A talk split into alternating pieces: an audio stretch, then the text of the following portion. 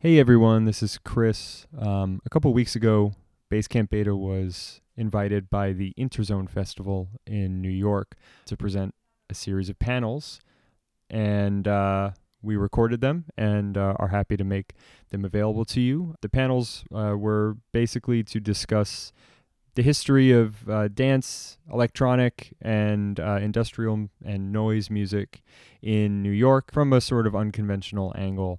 This is the recording of the first panel talk with Scott Mao and uh, John Nicholson, aka Porkchop, aka SSPS. And we hope to make the other recordings available soon. Um, so keep an eye out for those. But until then, enjoy.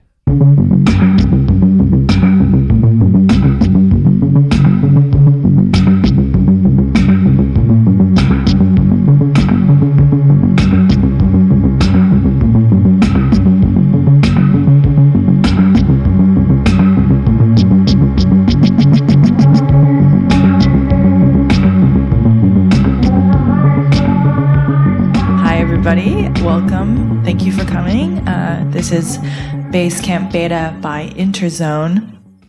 Um, I'm Katie, obviously, and I am Sean. And I'm Chris, and we've got I'm John. yeah, and we've also got Scott here. Yeah, I'm Scott. um, our our panel today is a discussion of both dance and non-dance musics entitled Clubland and its discontents. Um, it's my pleasure to moderate our discussion today on the general New York music scene of the late '90s and early 2000s. Uh, today we have guest Scott Mao, aka Queens, and John Nicholson, aka SSPS or um, DJ Porkchop. Uh, both have been New York City mainstays for many years, and both I'm big fans of. Um, so I just wanted to kick it off um, by asking, and feel free to meander in any direction um, and tell stories. Um, but the first question I had was, um, and I think all of us uh, base campers would would like to know um, what what was your uh, specific entry point to the general music scene in New York, and how did your participation begin? If we can start there. That's First of all, I wish we were having our Godzilla conversation on the microphones because We, have got it'd be Godzilla much can more come back fun if we were later. doing. yeah. yeah, I just wish we were doing that. Anyway, yeah. I don't know um, if you if uh, but to answer the answer the question, uh, yeah, like how did how did you start? What was your entry point, and how did you start participating? I guess. two. I have two entry points. One, which was the Rubio, like sneaking into Rubulad and sneaking onto the turntables, and then You had to sneak your way. and then also language hooking me up with Metro Area for a gig at APT. Oh. What um what year was that? I remember that. Or if you, if you, Maybe 2001. that's one. Um, Maybe like maybe the spring of 2001. Can we talk for a moment about Rubulad? If we're, Sure. you know, if we're if we're exploring this era, it's something pretty uh pretty iconic. Rubulad, pretty. I think it's an important party in the city. I think it might have been the first party that I went to in New York. It was weird because it wasn't. It was sort of like a rave, but it wasn't really rave music. But it was all the same types of people that you would find at raves in the nineties. I mean, it was like what we're supposed to be talking about, right? It's it was very much the rock scene Yeah, mixed with the electronic scene, mixed with just yeah. general Like they had freaks. like they had like I mean- va- some vaudevillian shit going on. First time I ever had absinthe Like- was at the Rubulad party. That's right. That, that I was mean, the that first was time a I'd very- absinthe too. common thing. Everyone They had like absinthe at the bar, or was it just kind of like out? They had like bathtub absinthe. there'd be people crouching in a corner as if they were trying to start a campfire, but they were actually doling out little shots of absinthe. Did they have the whole like contraption and shit? No, it, they were like sort of like a labelless bottle. Um, homemade, right? Yeah. Yeah. Homemade, yeah. And This Uh, is this is like a selling point of the party. Well, it was just like a little cherry on top of the party. Right. Really, the selling point of the party is that it was this debauched basement where you could do anything, and it was very accepting. It was dirty. Uh, the turntables were always in various states of working and non-working, but everything would end up working in the end. It's still like that. It's Yeah, crazy. which is great, but it was really great. You just like it's like it was like driving a car with like half a steering wheel. Yeah, let's Yeah. let's talk just for a minute about what what Rubulad was like like for the context of of of the listeners in the audience. Um oh, like yeah, like what Describe it? Yeah, yeah, yeah. oh well. I mean, wasn't it a rent party more or less? Kind of, sort of. I feel like kind it was of. a it was a rent. It was a party for the living people- space. A lot of, of artists that lived in a loft right next to the Williamsburg Bridge, and yeah, that's how they financed that enormous fucking space. Yeah, that's important to say. That it was huge. That it was this huge step down. It was right next to the Williamsburg Bridge, right? The Yeah. original spot, basement. Uh, you know, always mannequins in vintage clothes, right? And here, there, DIY lighting situation. Yeah, lots of Christmas lights. Yeah, and I mean, you could play can records. You could play, you know, you can play soft machine, but you could also play, yeah, uh, Chicago Acid House, and like you can go anywhere. I mean, you could just you could play loop. You could it play. wasn't it wasn't essential that the DJs playing when the place was totally packed that they even were into beat mixing exactly. Or like hey we're gonna like do some kind of house disco thing it was way less house disco but Yeah. it was that that stuff was there but it was also like hey we're gonna yeah listen to dollar records and Right. and like weird obscure records Yeah, like Would you agree that that that, that one like band or artist that kind of sounded like the way Rubulad felt was the Silver Apples? Like that's kind of what the party felt like. yeah I think that silver makes- apples meets challenge of the future Yeah.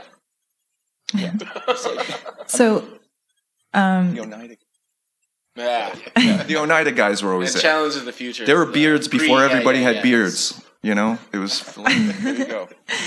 Um, so for you, Scott, um, and plant bar would that be? Oh, the starting point. yeah, like what I'm gonna was go your? back a little farther.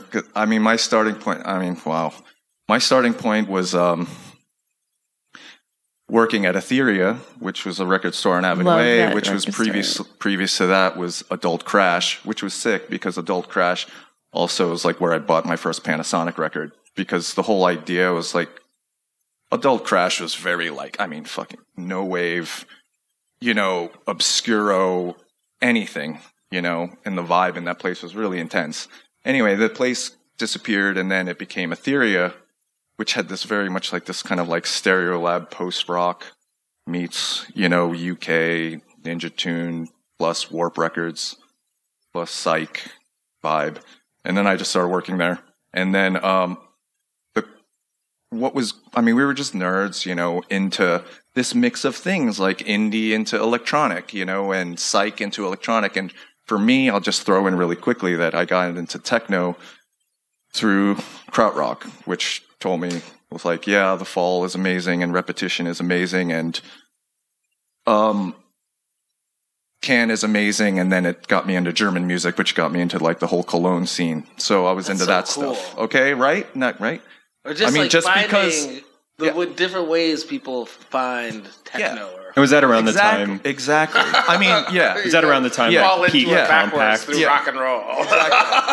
and then and then Zymox also turned me on to Acid House, which was a whole other thing. Okay, so then uh, so then wrapping it up, Todd Hyman, who does Car Park Records, was like, "Hey, I want to start doing a night," and it was essentially an IDM night, and it was called um, well, it was an electronic night, and it was called Invisible Cities. So that brought all these kinds of people together. Mad Mike Hunnicky, Yeah. uh, you know, Mike Plexus from um, Temple Records, And that was like the first thing of like learning how to DJ. Jeff Ryan would come by and hang out. like it was wild. He was like, that's when he was first like getting into that stuff, hanging out. Just like we just, it was like a listening party.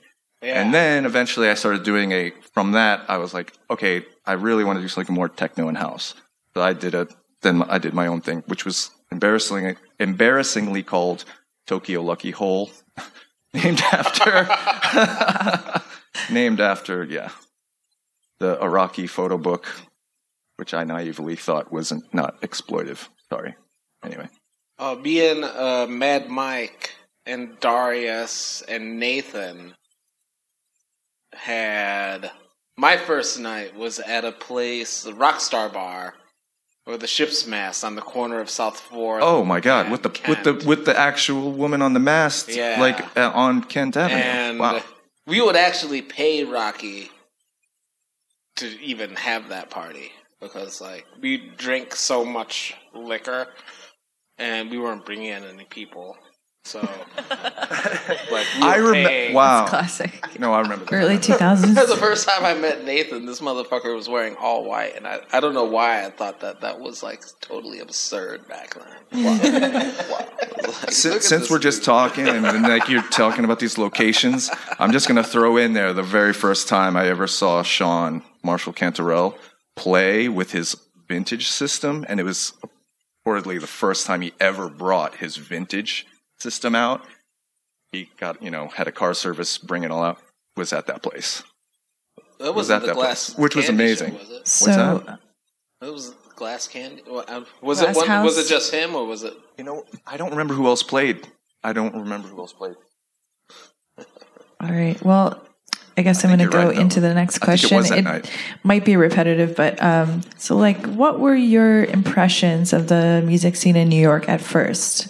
How did the varying styles of music differ, and how did they exist alongside each other? Maybe we already answered that, but I think there's there's maybe something that we started to get at that we can get at a little more. It's just the the, the kind of uh, um, the interplay between you know kind of the experimental rock scene and the experimental electronic scenes of this moment.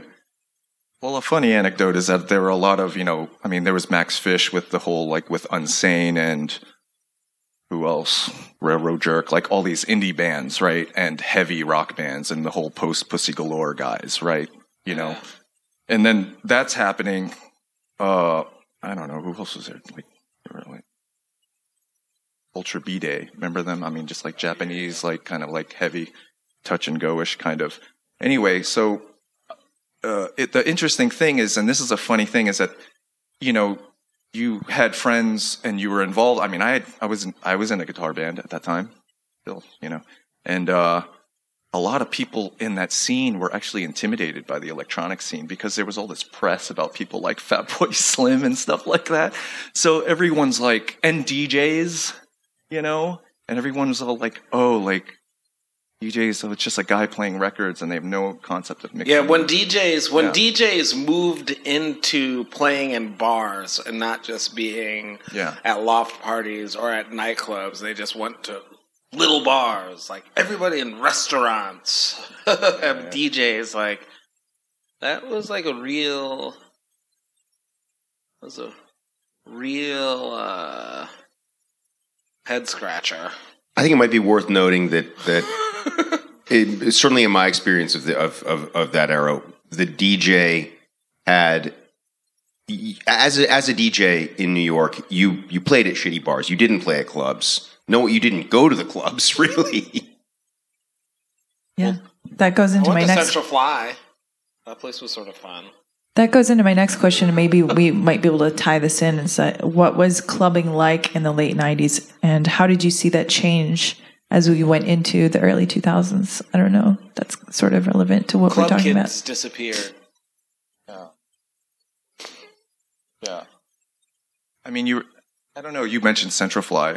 Um, I don't know that. that I'm just going to throw this out there. I think there were the, the interesting thing is there were all these big clubs, and I I felt like the big clubs, even when they would once in a while book someone interesting, it was off limits in a sense, or like you would pass through the doors and the set that they were playing was not what you wanted to hear. really. It was like a, you know, I mean, bottle service. Hello, you know what I mean? Then When that was, that was all happening, and it was ridiculous. So, I mean, I one, another anecdote I was thinking about was uh, what was it? Maybe Flyer magazine, which actually was a cool supporter of club music and stuff at the time.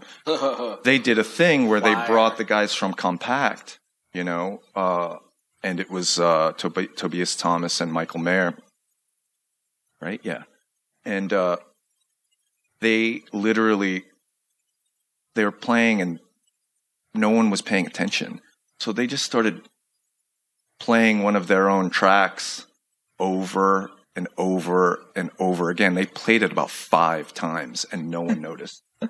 And I did that with safety dance for like Yeah. 45 Sean, I think you did that the other night. Is he actually playing safety dance? Yes. I played safety dance the other night. Yes, But I do the do do do do do do. it's a banger. It's a banger. Until they, until someone's like, "Whoa!" Like you've been doing that for a long time. so no one in the clubs was listening to music, basically. yeah, and the sound system also wasn't so great either. So it's, right? it's That was just also like a battle. today. It's just like today, yeah. Yeah, that's yeah, typical New York problems. I think, like, I mean, because I think the most interesting thing about this era is like in the sort of broad, like, mainstream conception of uh, nightlife history, New York nightlife history, especially. Um, this is like when club music is dead. Like, it was really underground. Let's just say it. Yeah, it and- underground. It was small. yeah, It was only people who really gave a shit, and everybody knew each other. But it was really great. Right. It's like this era that I mean- people really loved when when you talk to people, like people really loved that era because like it was just very different and and like so like the the thing that most people say is like, oh yeah, like no one was clubbing, like music was dead in New York, there was no nightlife, but like obviously there was, and there you know Yeah, you, Um, could, you could go out to a bar and like get kicked out for trying to dance. It's crazy. Oh yeah, no, we got to talk about that. I mean, completely because when the when the when the law changed and all of a sudden the cabaret law went went, went away, which if I mean everybody knows what the cabaret law is, right? yeah yeah I mean, okay, so like when it actually changed, I mean, we were fantasizing about that day coming. So often, I mean, everybody's heard the stories. I mean, people had literally had lighting, s- s- uh, little red lights and buzzers at the doors, so that when the cops showed up, a little red light would flash by the DJ booth, so you can like put on like some, you know, uh, elevator music. Can, can, can we rewind actually to, to Plant Bar, which I I think Plant Bar had that, right? right, right. That John mentioned super briefly. Plant Bar. You want to talk about Plant Bar for just a Slam second? Bar was a great place for. Yeah, I think that the rockers, the East Village rockers, got like That was a indoctrinated into this dance music culture at, Plant Bar. I'm silently shaking my head. Uh, you know, So- enthusiastically to that. Yeah, I mean, it was I would- it was very it was I would all the get out of- DFA the DFA people were always hanging out there. I didn't go a lot, but that's right. oh my god! Well, mom, I worked down the street at Mama's, and so we were there. Mama's was the headquarters. I gotta say, We lived at Plant Bar. man. Mama's was a freak headquarters. It, I mean, Mama brought people together. I'm gonna tell you. I'm just gonna Please, please, for, for, for, for the context of, uh, of our audience, like, what was Mama's? talk Mad about Mike worked there. That's how I got in. straight up. It was a restaurant on that corner of Avenue B and Third Street. It's still there. uh, what's Right? n- No, no, no. Oh, right. It's now, not. now it's, it's, still called a Mama's restaurant. Bar, sorry. but Mama doesn't own it. Right, he of course, sold yeah. it, and some jocks own it now or something. yeah, sure. Classic New York. But he would have these great parties. And, The orphan Thanksgivings were the best. oh my goodness! First time, first, I got to shout out John Porkchop right here. The first time John like affected my life, like musically, was when he played that um, honk honk beep beep twelve inch that I posted the other day and shouted you out. But th- like that's when I realized John was like you. He had this ability to t- change the molecules in the air with like nasty disco, like weird, like syrupy nasty disco. That's John. So cool.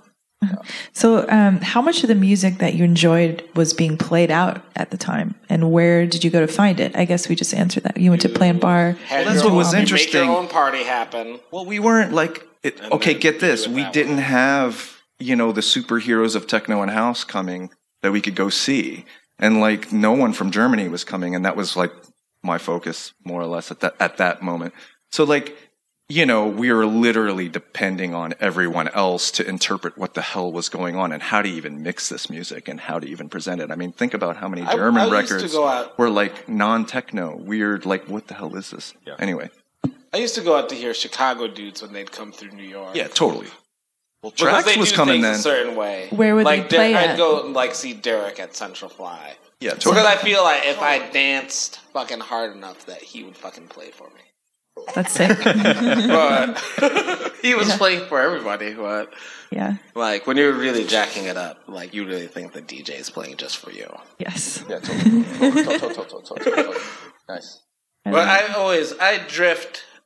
I don't subscribe to any like yeah like I'm in the house scene or I'm in the rock scene or I'm in punk or I'm this and that. Like I go everywhere. Exactly. I visit everything that I like and some You of that you happens. like music. I Um, like music and it's not really genre specific. But that's the interesting thing to me that, you know, I mean, I was talking about this with, with, with these guys earlier is that, or last night actually, that, that weird was one place and like the techno night that a friend was doing or that I was doing was another thing. And I really enjoyed feeling like I was in these two completely different universes and that they, they communicated, but like just in my mind, Yeah. you know, and for them to sort of come together. I don't think you're alone on that though. Yeah, yeah, yeah.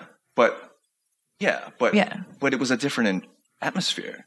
You know, At least it saying. felt like Yeah. maybe you were having that dialogue in Yeah. your mind Yeah. because things were less um I guess like social media like wasn't tying everything making everything seem the same maybe right. Yeah, Like New York's attempt at doing something like Wax Trax right. dance. I don't. I don't know. It, w- it was in my mind for sure, but it really. I don't know. It really was like that. Yeah. It really was like that. It was really separate. Like there were- entering different let's- let's just say universes. there was a moment you weren't. I mean, can I say it? You weren't allowed to play techno at Weird. I mean, You weren't you weren't allowed to play techno anywhere. Y- yeah, No right. Yeah, and we do it anyway. You do it, you know. You'd you'd, You'd sneak it in, yeah. You know, out of a Depeche Mode B side, something. You just do it. But like, you know, Or or the flip side, me and Katie used to DJ at this place called Artland. oh my and god, And if you took yeah. it too far in the other direction and start playing like rock, like oh man, like yeah, I'm beat mixing the Stooges with like a fucking house track, and they would get I don't know if I was beat matching They- anything in that era but thankfully I learned how to I DJ was, and I- fucking these motherfuckers were not having it. Again, for, for, for a little bit of context for uh, for our audience, what was what, what was Artland? It was a bar on Grand uh, between what Union and Lorimer and Leonard. and Leonard, and it was owned by this like body and soul woman, Jed and they really liked their house music deep. They liked it New York, New Jersey. And if you went too far towards Chicago or LA or fucking some shit that wasn't like put the powder on the floor and that's been in circles, like they had an amazing they sound system sound system and they were really Urei great, mixer. If you were trying to do some grab bag, multi genre, let's just I did it anyway Yeah. Like fuck you. I somehow gonna it, I'm okay do it again next month. Wow. I somehow got uh, my whole involvement with that bar was because my roommate at the time hosted the open mic night on Thursdays. So he's like, "You got to come be the DJ for the open mic night," and then, um, and then I was asked from there to do a, a ladies' night on Tuesday. So it was was half the price champion of the drinks. Yeah, she was really She encouraging. looking for any women DJs to come and DJ and I got into it through my fucking ex-wife Oh, because she had because she was like spinning, but they weren't happy with her 1960s psychedelic rock selection. oh yeah. When I, when So, my like, when my co DJ Laura played that stuff, they really didn't like it. Oh god, they'd get so pissed. It was They're too like, "Yeah, trebly." People here, they're buying drinks. Like, our we have five people here. Yeah. and we brought them, so Bought them, so. maybe they want to hear this, okay? so, uh, like early 2000s, rewind it back. Um, were you seeing more live acts or DJs at the time, or what? What was that like? Really equal, actually. Yeah. I mean, it really was. I mean, just to throw I mean, the Cooler was doing stuff with electronic artists and, you know, bands. Who Yeah. else? Tonic was amazing for that. I mean, they were right on that as far as, I mean, I remember. Cooler what- was so rad. It was so I'm so great. glad I got. Wait, what's Thomas the Cooler? Live, Jan Right. Jelinek. Bla- we- uh, we did actually other Gang music. Gang Other music did Vladislav Delay, but like at some other random place. Gang Gang Dance laying out Yeah. pots and pans and drums for the audience to play. And Challenge of the Future. Spot on. Like, Thumbs up. Like some kind of I don't what was Challenge of the Future? I feel like they wanted like they were trying to get to this dance place. Almost got there. Challenge of the Future was John Morton's band. It was like uh he no, he put out the record. It Right, okay, okay. I know, I know, I saw them a couple Aaron times, but Air- yeah, yeah, yeah.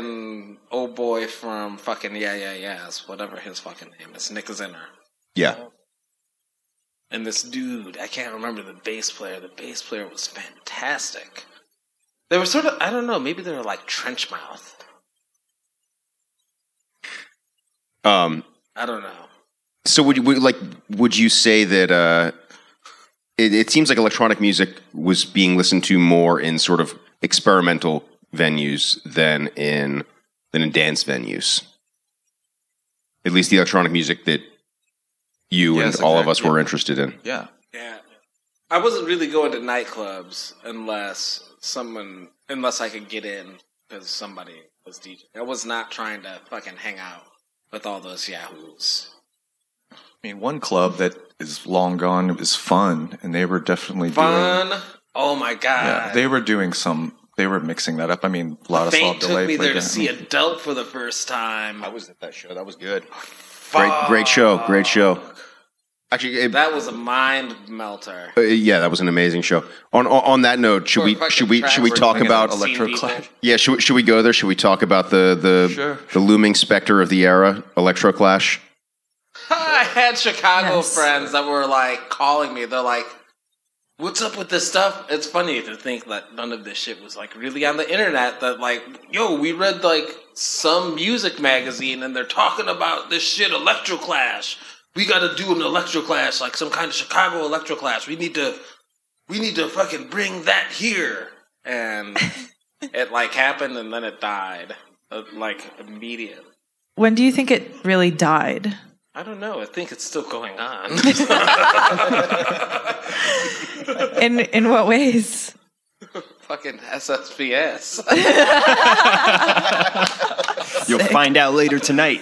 Might fucking show you my panties. So what?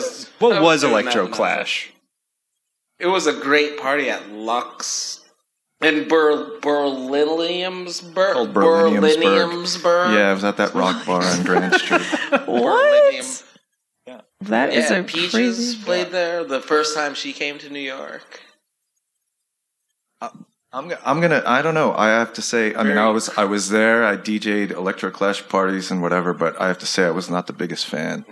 And like you know, But you still played it. I, yeah. Well, I was gonna say like electro clash was interesting because it really opened up the thing where like oh you could It's like for, for electronic music. I mean, it just made more venues for it. it's like which was great. But um, I but feel- you know, like the vibe or the general scene was sort of like there were a lot of annoying aspects, and there were a lot of bands that were just like trying to become pop stars, and it was terrible. I, mean, there were so many awful maybe- bands. the whole electro clash thing allowed people from rock and roll that were experimenting with electronics to oh, be cookie puss or just like get on some like yeah we're gonna be like we're we're making electronic music but like we're goofy It's funny. I never I never connected that with Electroclash though. But like I connected that that that thing, what you're saying, with you, and I connected it with people like Jeff Ryan, and I connected it with like I mean just the general feeling like look, I was in into techno and house, but like somehow just to throw this in there, like, you know, Noah from Animal Collective was like, Oh, I want to do something electronic. Like, do you want to do something together? And we started doing some stuff and it was very much, I'll just say that doing electronic music with the wrong tools, you know? And that's kind of the same thing. And that's like why I'm still interested in like using a guitar because I like using the wrong tools, you know? And, uh, yeah, like to kind of say that you can do it any way you want to do it, right? Or any way you can do it or whatever. You don't just need an octatrack Yeah, exactly. and a 909. Yeah. no Yeah. need Would- would have been an MPC in the era, but- ER1. Obviously. but but like I mean then like with Acceptor, I mean Jesus, that was like such a perfect example. Like this army of guys, like all just like that had and doing whatever. The early know? acceptor had a no stringed instruments policy, and then nice. when Calder started bringing guitars to acceptor shows, that's like when the onstage fights. Can we explain for a moment happen. what Acceptor was and or is to the audience?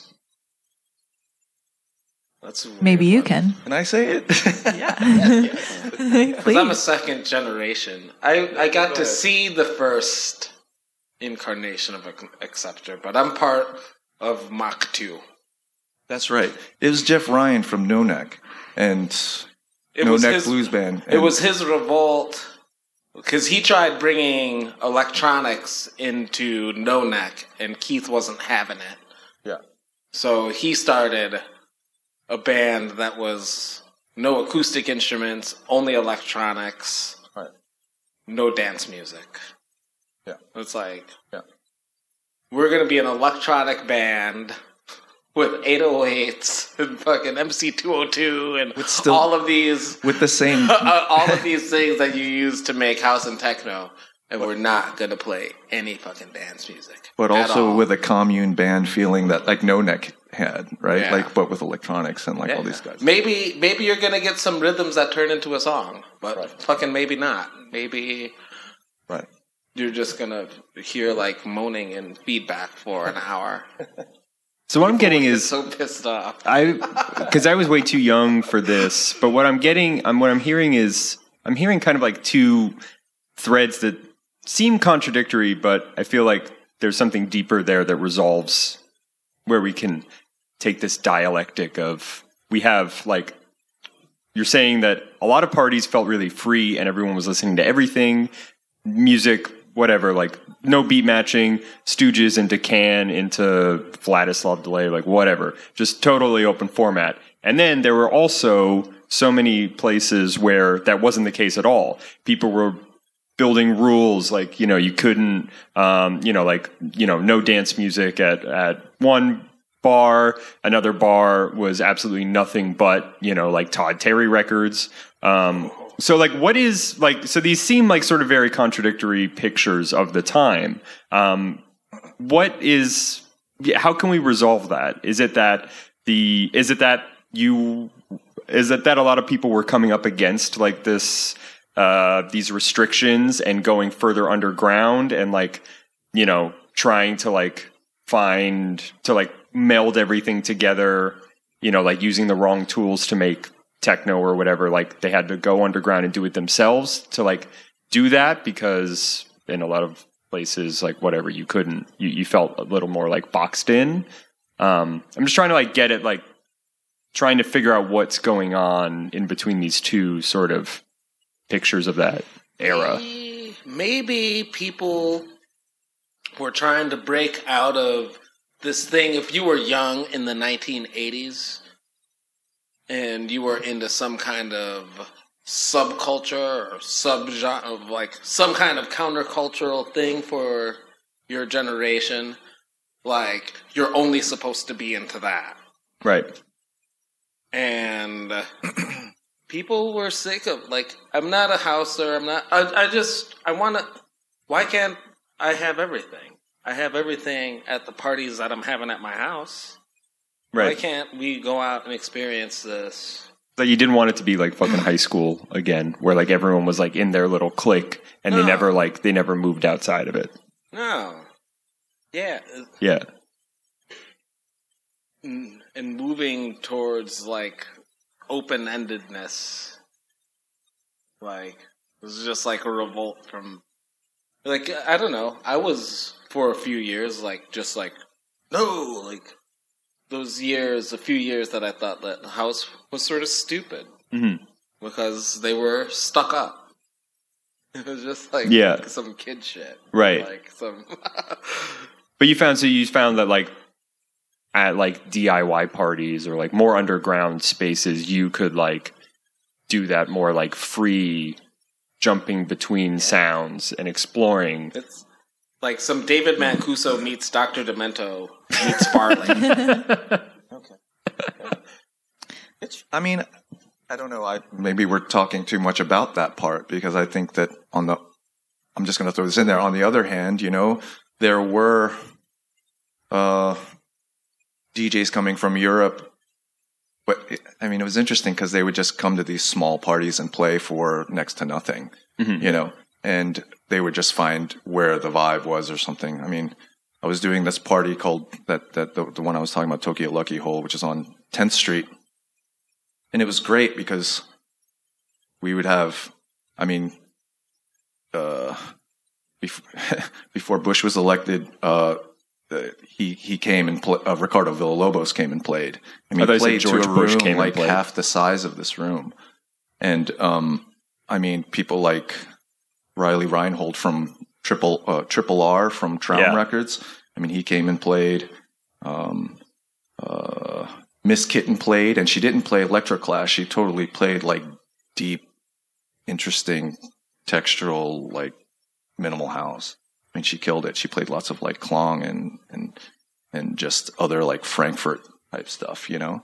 And um, I mean, what's what? What is my point? I mean, it, I I'm trailing, but it's just like it was exciting to me because to hear these guys that were playing to real knowledgeable audiences in the, from where they were from coming to play to a super eager audience small intimate eager audience here so then you're like being blown away by the quality of their tracks and by their mixing ability at Mhm. the same time so that wasn't so you know that was like the other side of this uh, free open crazy Right. thing hmm you know i mean they're so they were so precise and so good that was Yeah, a yeah. huge i don't know that was Was there big. was there like a big was sort of felt for lack of a better word the scene or whatever was this was it was it very focused on I mean I know you in particular were really into like what was going on in Germany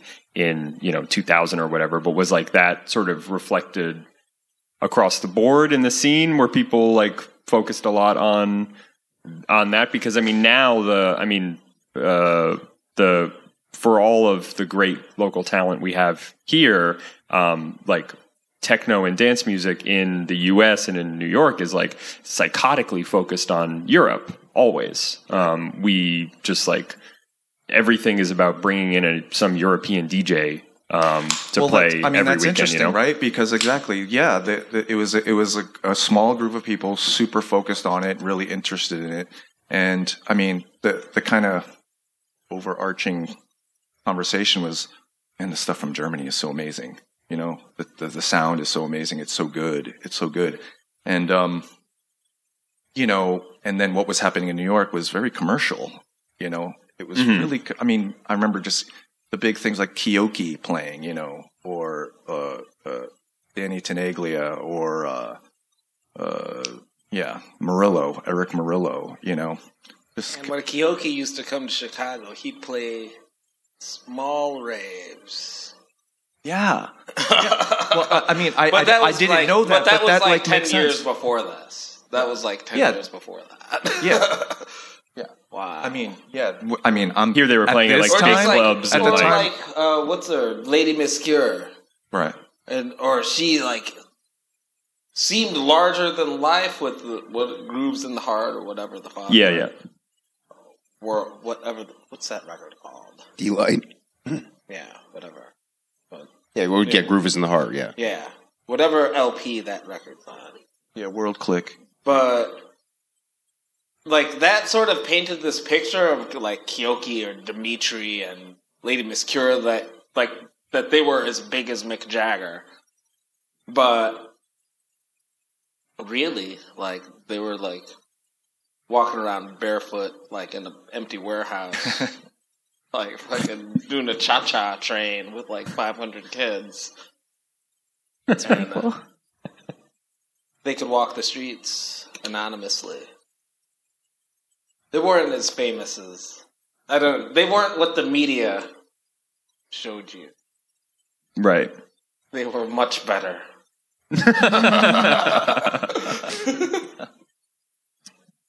Is, isn't that always the case, though? No, Who wasn't that the case with? fucking meat beat manifesto. I'm Do you, sorry. do, you, do you have a Jack Dangers story? Well, Acceptor opened for Meat Beat Manifesto at the Bowery Ballroom. And we get there for sound check, and they have all of their equipment set up on stage with this fucking movie screens.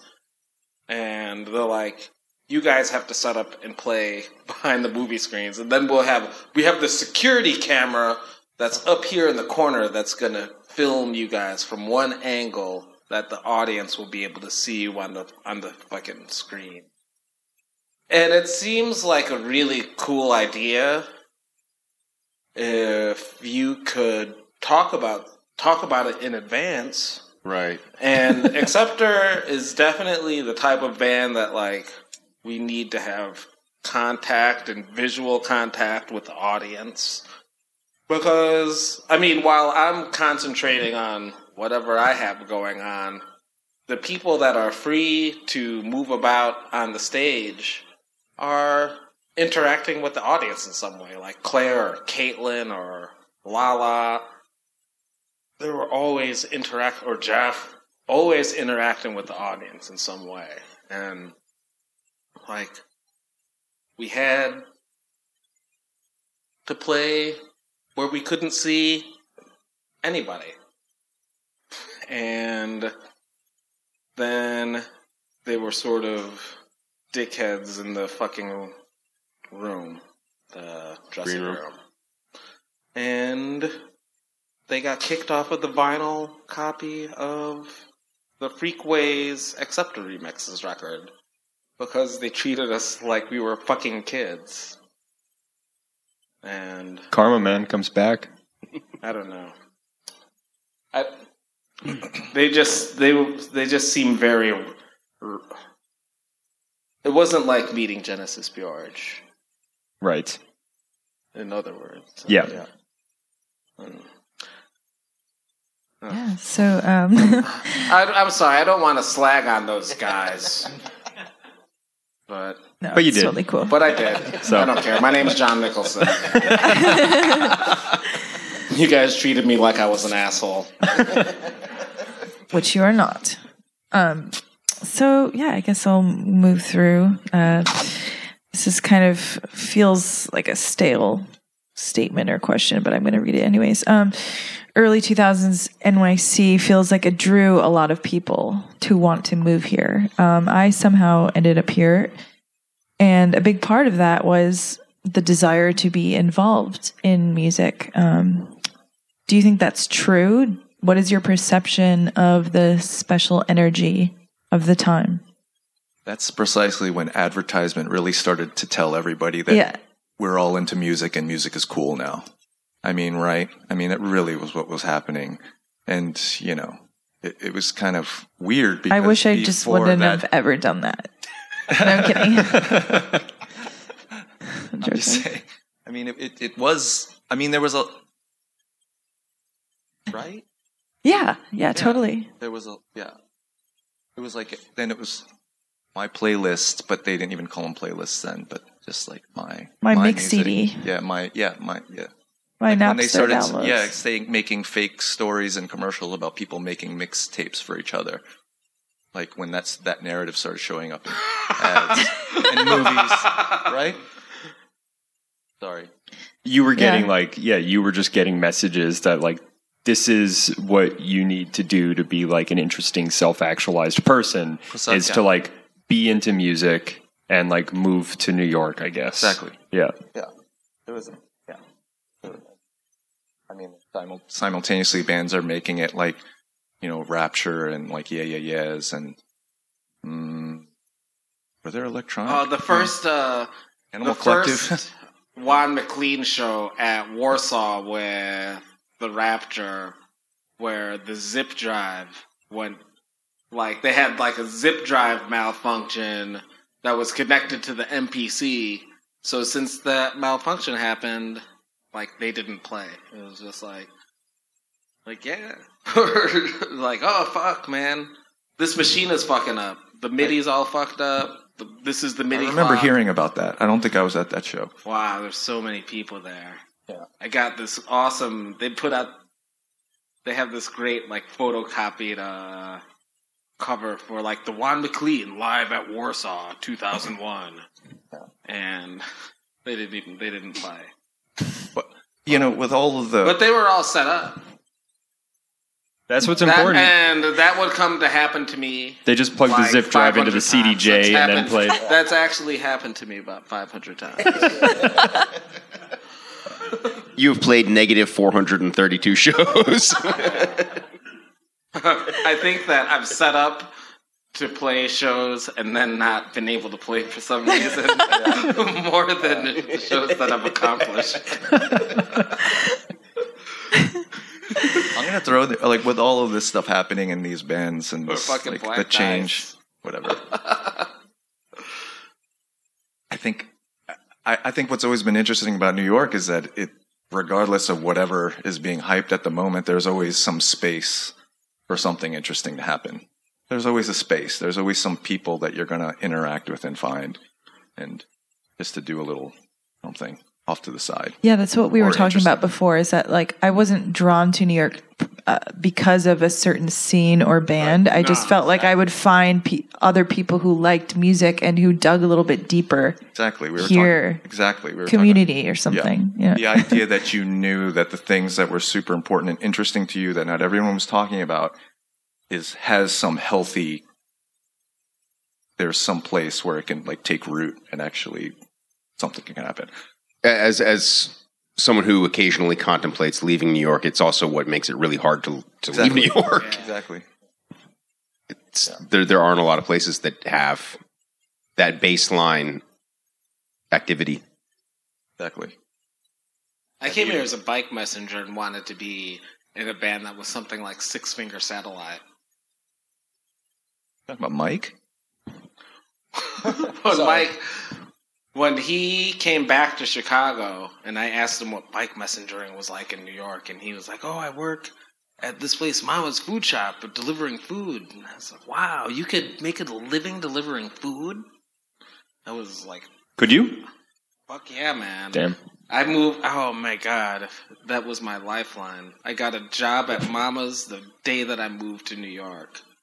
Talking about mad mike Haneke, aka, AKA freddie mash He has yeah some and good, yeah and and some he's good like, records out there. very lovable guy on Everyone. Kodak and on Tiger Sushi. Yeah, exactly. And I think he's a has a mathematics PhD right now or something right now. Uh, at, at, at- right?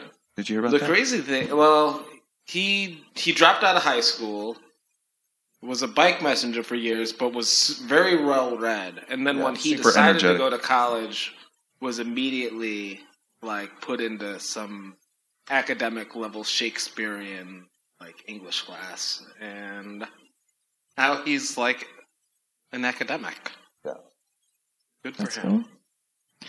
I remember going over to his house and he had these huge like like four inch thick mathematic textbooks, and I thought he just had. I thought he just found him in a trash pile somewhere. He's like, no, when I come home from the clubs or whatever, I just like to read these. He's like reading. Text, he's like reading textbooks. Yeah. That's crazy.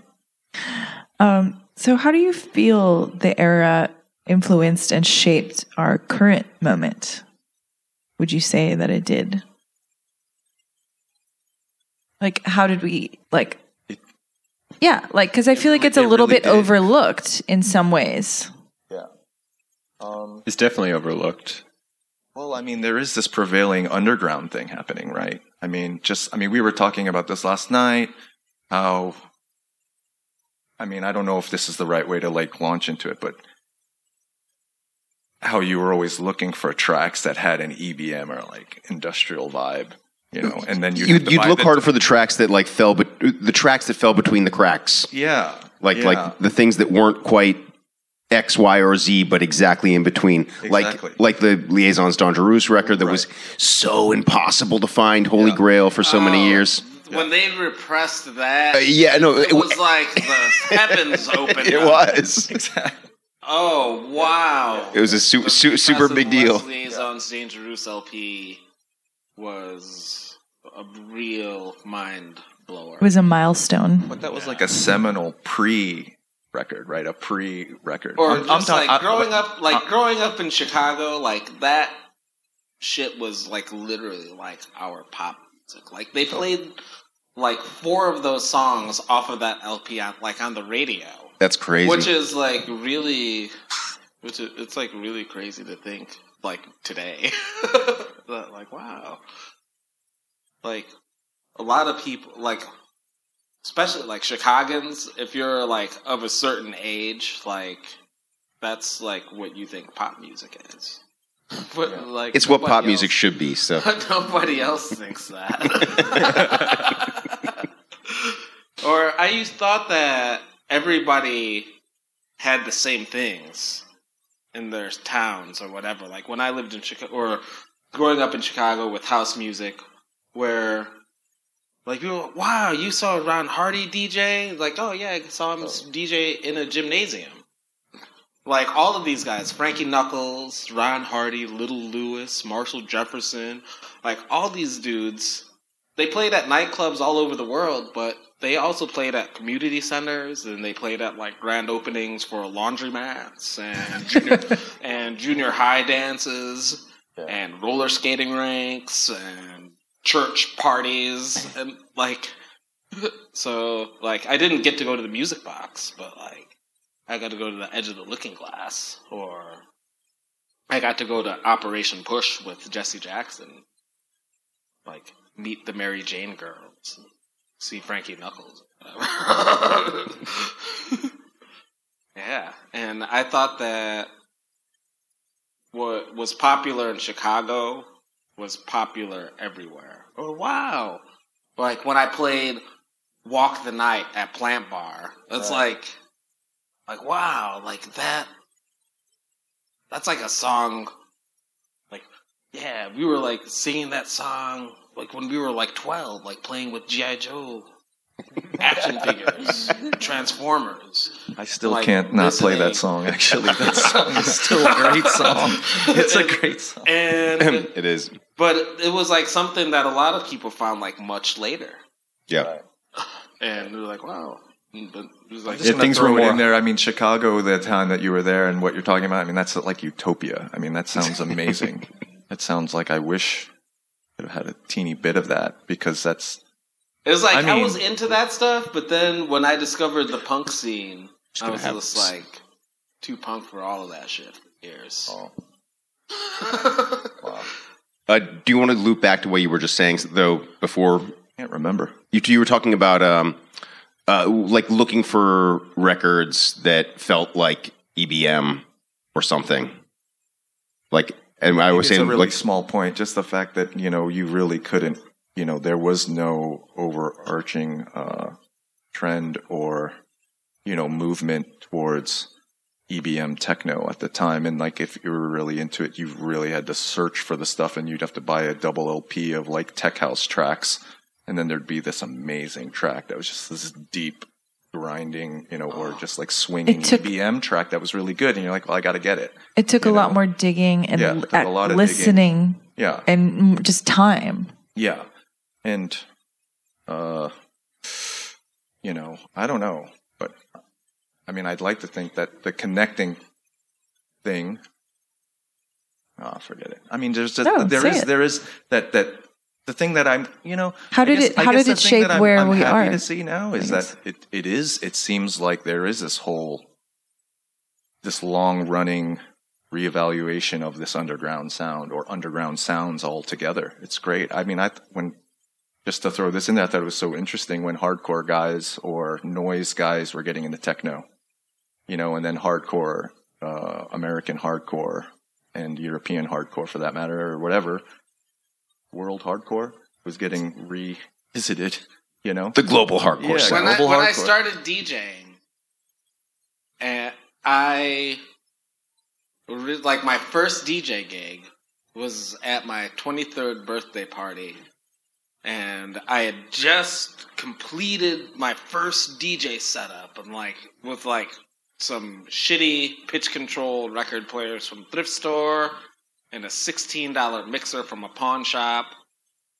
And I was I really got into collecting dollar and quarter records, and at that time that was like Italo disco records and all the stuff that they played on WBMX when we were kids, and I would play those records in between bands at punk shows because I thought that if I got them really fired up by listening to this music that they hated, that when the band came out, that they would like that like this dance floor would erupt or something crazy.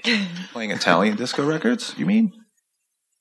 and and like my mom's Bohannon records. Nice, Awesome. And then I found because I was already like going to house parties and like had like I had like my punk friends and I had like my friends that weren't punk and that was just like everybody else. Mm-hmm. Is that here in New York or was that? That was in Chicago. Okay. And I was really into putting a thorn, like being that monkey wrench. Or you guys are all like, I'm going to play this party. You three DJs are all going to be like playing the same records. To the extent that like this dude is playing a record that you bought with you. And like now you can't play it because like this dude already played it. and you're like, oh, now I got to refigure my set.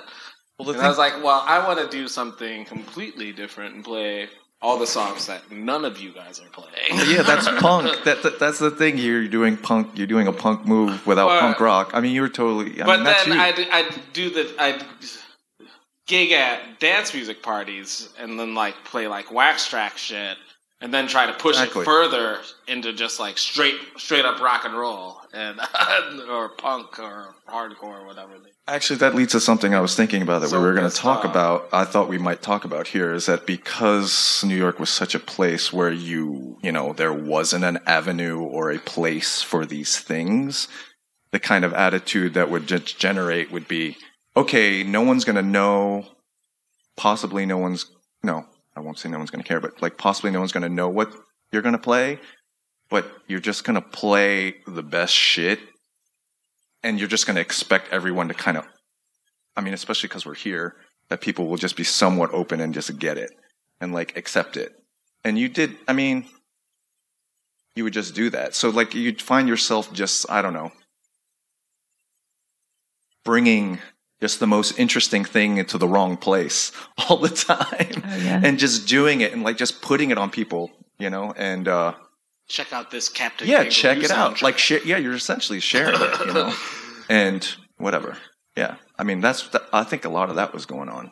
So I guess this this this gets at uh, a s like a kind of um, at, at least era, but possibly kind of New York specific kind of notion of the DJ as uh, as sort of educator and not just as sort of facilitator of yeah yeah. yeah i mean he- okay here's another kind of anecdotal thing i mean it's funny because like around this time around 2003 2004 i started working doing like music supervision and uh, music for fashion shows I mean, and funny enough, I mean, it was like anathema to play any techno or house at that time. And it was like I would always try to convince, you know, the best I could do would be like, "Hey, can we play like uh, this Russian post-punk band called Kino?"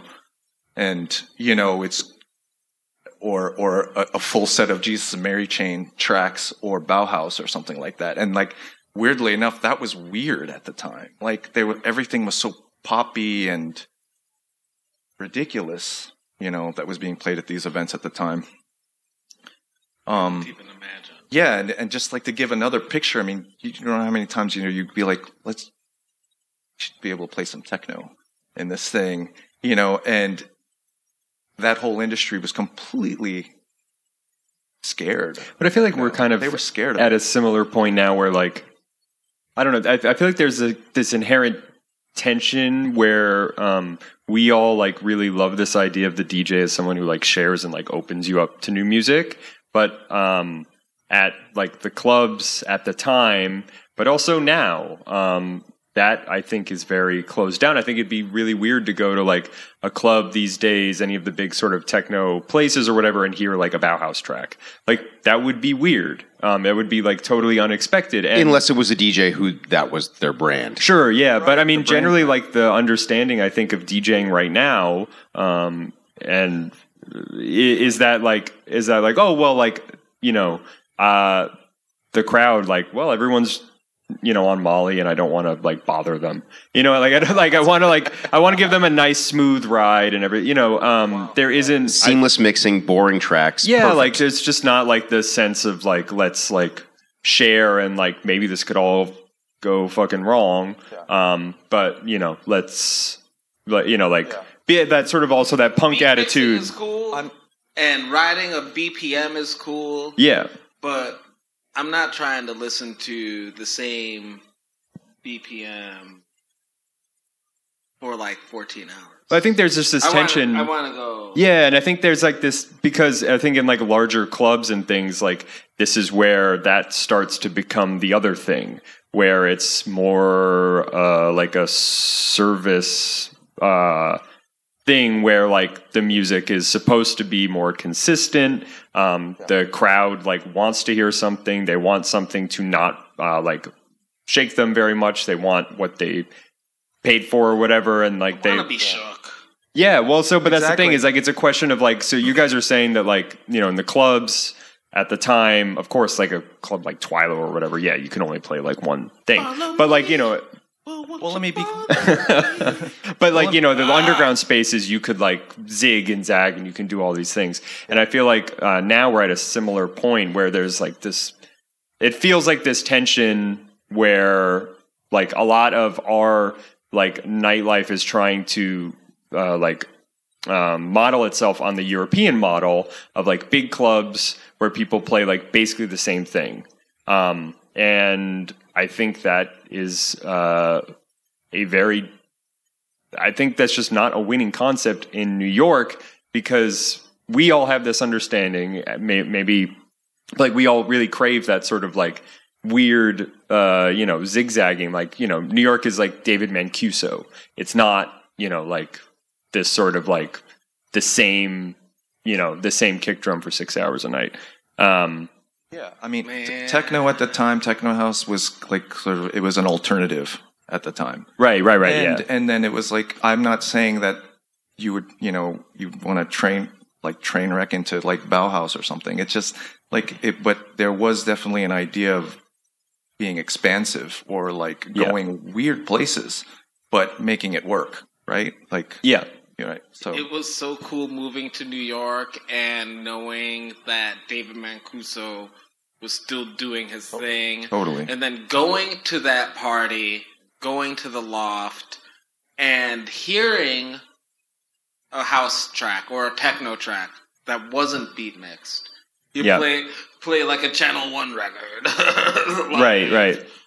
Or whatever, whatever that Basic Channel, whatever you call that shit. He might play a Channel One like, record as yeah, well. but like, or, or channel, but like to play a Basic Channel record, just like put it on at the beginning and then like take it off at the end. yeah, yeah. and it wasn't mixed. It was just like presented. Yeah. I've never seen any nobody ever do that with like that type of music. Maybe on WFMU. or Yeah. or burial mix when they came and they actually played and they it was interesting because they they were both up there being like we refuse to mix anything they just Was this when they were still playing was behind a sheet? huh Was this when they were still playing behind like a sheet? no they were you could see them what was the name of the place um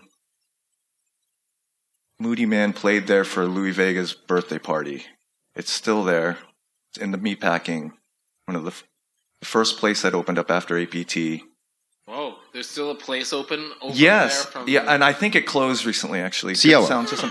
Was it Cielo? I think so. Cielo. Yeah, yeah. It was at Cielo. Yeah, they played it. That's what it was. Burial mix at Cielo. They had the Lovejoys were there, Damn. So- and and it, it was interesting because they were very. They just were. They every track just went, and then it. Yeah, they just. They Yeah. would just stop it. I wish I could have played track. at that leather bar that was next to it. Exactly. So the one that um, everybody would walk into by accident, thinking they were going to APT. I just have a f- couple last questions that I want to throw out there so we can c- conclude kind of shortly. Um, is there a particular band, live act, or DJ that you feel made a lasting impact or that you return to for inspiration? Of that area? I know it's super specific and kind of putting you on the spot, but I personally just wanted to ask that. Um, Why? What's your What's your answer, Katie? Yeah, exactly. That uh, no. Please don't don't grill me. Um, I, I I know it's kind of Scorn. what we try not to do one. is like be got one. I interviewers, but one. I that's a very one. interviewery uh, question. But I figured you I got it. I got. I got. you'd one. have something to say. Mick Harris, Scorn. Oh yeah, I mean, right? Right? totally. I mean, like, holy shit. It's like this guy was just like doing everything way before it was happening. And it was so fucking good. I mean, Yeah. the first Scorn record is just like demonic, like hellish post napalm death, you know? But like, you could already, I mean, and then every record after that just defining things and just like keeps changing. And I mean, he's just like, I mean, he wasn't supposed to do that. He wasn't supposed to like veer from, you know, grind like this absolutely like um, incredible grindcore or whatever to making dubbed out heaviness that's just so expansive and eternal, you know. And like, and then the guys like just like hanging out. Mick Harris is out like fishing somewhere now, you know. It's like, it's like, I mean, that guy, he's like lasting. He's like huge for me. so you feel you you return to his music for inspiration? Absolutely. mostly? It still Yeah. sits in a place you Yeah. listen to it you're like, nothing is like, it's just, there are things like it. People are inspired by it. But Mhm. every time, I guess because every time he did it, he just went for it so whole, like, absolutely. Yeah. You know? Right. And he never looked back, right? I mean, he just did it, you know? Uh, yeah. Uh, Anyway. I go to pre. I, it's weird because it sounds like I'm tooting my horn, but I'm not because I, I like to go to pre me joining Excepter. Totally. The I didn't- I don't think you're of- the tooting your own horn. The version of Excepter that was Jeff Calder, Caitlin, Dan, and McCrae. That's Before still Nathan and me. And Like Henry Rollins joining his favorite band, right? I mean, it's like, Yeah. yeah, I, I, I go to that, and I I I always go back to Little Louie, and he's he might be my favorite house producer of all time. Oh my god! I'll throw Ron Hardy in there too. I throw Ron up. I mean, there, yeah. but Ron, it sucks that like Ron has become like sort of passe. Really? I don't know, man. It's weird what time does to things, you know, like some of these like some of these things that have seen represses or like these private Right. tapes or like there was a time when if you wanted to hear certain things you had to go and see certain people Yeah. and like things weren't available on youtube but now you've got like people like playing ron's edits and they sound and it's just. Like you need You're to kinda just put saying- that shit away. Wait, I'm gonna ask you this: Is it because it's like because it's like a disembodied element of this person, and it's not being presented in context? You're hearing it just like because an the, but I guess the people that are playing like that, are maybe they're still searching for their sound. right. No, that's what. So you're. That's what I'm saying. So you're hearing other people present it the wrong way, in a sense. And yeah, you got to present it the right way. Totally. Okay. That's what. Yeah. Like the that's way why. I go, I go to tracks. yeah. Right. I go back to tracks a lot. The way that he presents house music and techno Yeah. for me is like Yeah. the right. There's a lot of right ways, but to me, that's like the right way that can turn me. The into a energy freak. and mood of tracks is like on because I really, like- I, I want to turn into a freak. personal. I wanna, I it's wanna- personal. I want to get turned into a freak, and a lot of these people aren't turning me into a freak. They're just like turning me into somebody that wants to sit at home and watch ID. Totally. totally. So, okay, this is the No, last there's a lot of question. great shit happening right now.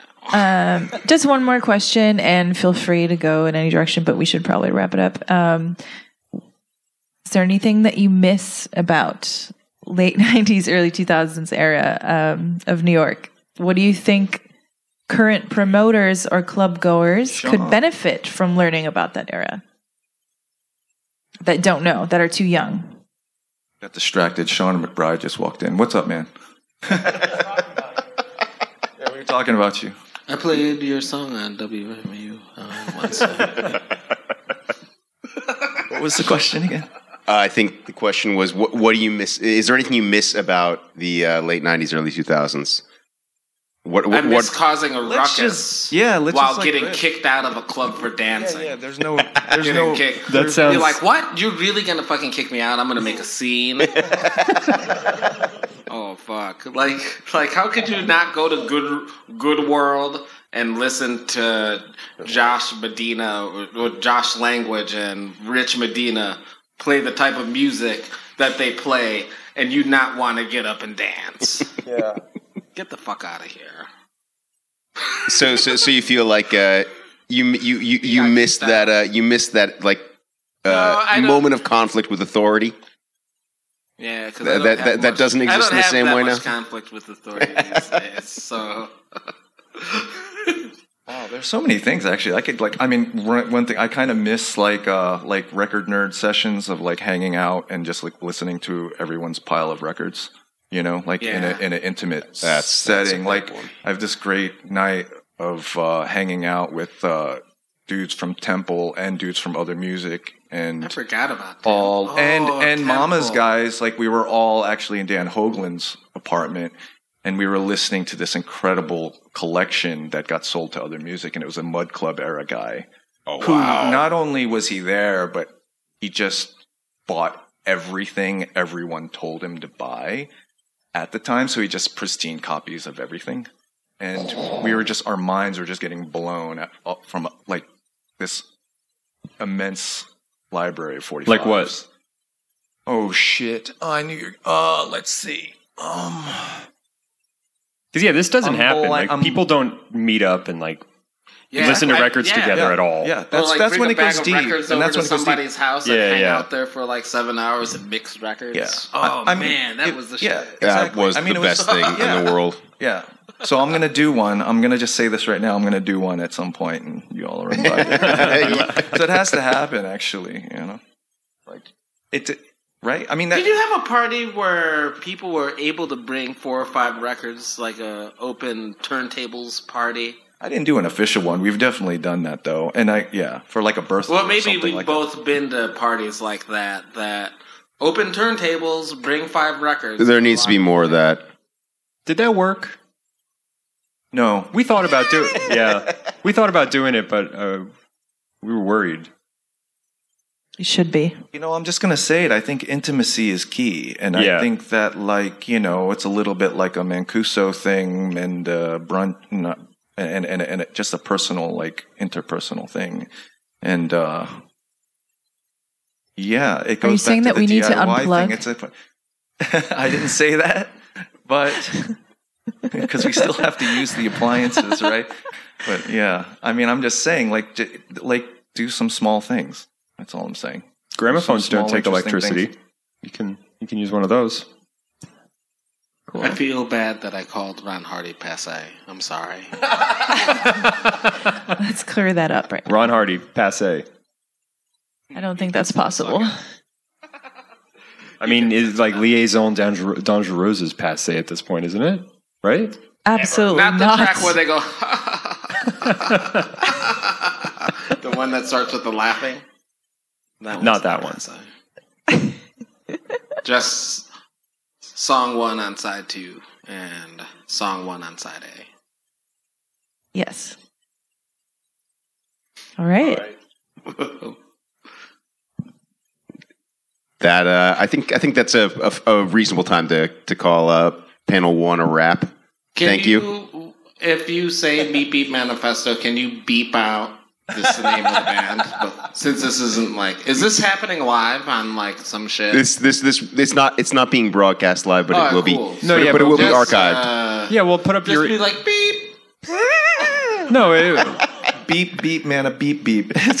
We'll put up your email. Uh, you know, all complaints forward to. Uh, no, just, just meet beep manifesto. It- it- okay, yeah. Oh man, There's that Sean No, O'Sullivan something humor. About, like you meet some. Sometimes you meet people, but maybe maybe they had a fucking like bad day at the airport or some shit. True. I mean, I don't know. I'm Yeah, not, yeah, I'm yeah, not an yeah. abandoned. It's like just- that level. I just can't wait for the people guessing like John Porkchop. He really hated Eric Burdon and the Animals. Wait, what was it? which, which which band has that Oh, many but- syllables? But the best part, the best part about all of that is while they were playing and we were up in the balcony behind the sound dude's board, he was smoking cigarettes and on the mixing board where you label everything. it just said boring across the whole. Oh, he was just up there smoking cigarettes, like fucking. Like we wasn't looking at his phone because like nobody had. You didn't have phones. oh god! I took a picture of that.